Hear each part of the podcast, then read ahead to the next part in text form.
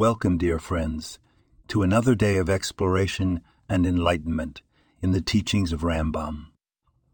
Our text for today is from the Mishneh Torah, Laws of Gifts to the Poor, chapter 10, 714. Rambam teaches us that there are eight levels of charity, each one higher than the other. The highest level is to provide a job or make a loan to help someone become self sufficient. This act of charity helps the individual regain their dignity and independence.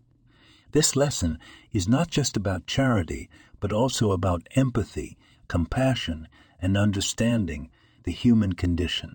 It's easy to see how this applies to our everyday life. We often encounter individuals who are less fortunate, and Rambam is teaching us that the best way to help is not just by giving them what they need for today, but by empowering them to provide for themselves tomorrow. This goes beyond the simple act of giving. It's about instilling hope, dignity, and self reliance. So, my dear friends, as we go about our daily lives, let's remember this lesson from Rambam. Let's try not just to give, but to empower not just to provide, but to inspire. And in doing so, we elevate our own acts of charity to the highest level possible. Thank you for joining me today. May we all strive to live according to these wise teachings.